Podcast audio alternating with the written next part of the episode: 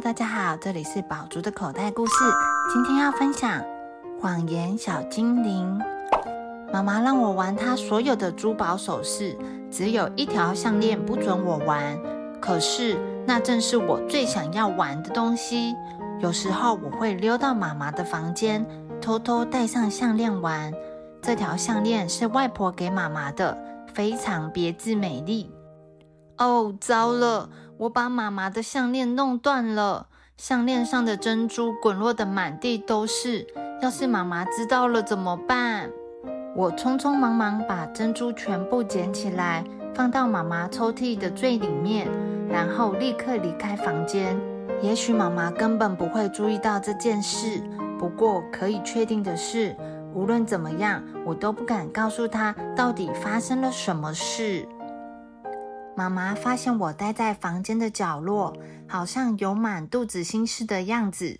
她问我是不是哪里不舒服。有那么一下子，我差点就要把事情的经过通通告诉她了。但是最后我还是不敢说出来。没有啊，没有啊，没有什么事啊。我的话才刚刚说完，一只小精灵从我的嘴巴里跳了出来。这个小精灵绕着屋子飞呀飞，边飞边唱：“我弄坏你的项链，你的项链断了。”嘘，妈妈会听到的。我对小精灵说：“其实我根本不需要这么说，因为只有我能看到、听到这个小精灵。”晚上，爸爸把我抱在怀里，每天晚上他都会这么做。但是有一个小精灵挡在我们中间，我跟爸爸怎么有办法抱在一起呢？这个时候，爸爸的手臂好像变得比平常短了很多，我也没办法感觉到爸爸在亲我的脸。爸爸说：“小宝贝，你的心思飞到哪里去了啦？”整个晚上我都没有办法好好睡觉，小精灵一直在我的床边飞来飞去。边飞边唱，项链没有了，项链坏掉了。你到底是谁？我问他。我是谎言小精灵，我会一直重复孩子们不敢说出来的话，或是孩子们说的谎言。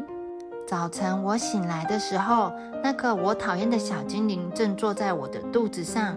妈妈问我知不知道她的项链跑到哪里去了？她找遍了所有的地方都找不到。我说我不知道。又一只小精灵从我的嘴巴里跳出来。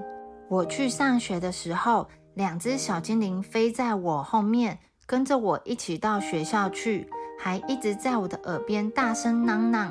我的朋友们注意到我非常紧张的样子，他们问我。你怎么啦？没事，我说。结果第三只小精灵就飞出来了。老师问我为什么哭的时候，我一说没事，另一只小精灵又跳出来了。现在家里到处都是小精灵，我家变成一个闹鬼的城堡。只要我想和妈妈说话，这些小精灵就会制造出一大堆噪音。他们还挡着我，不让我躲进爸爸的怀中。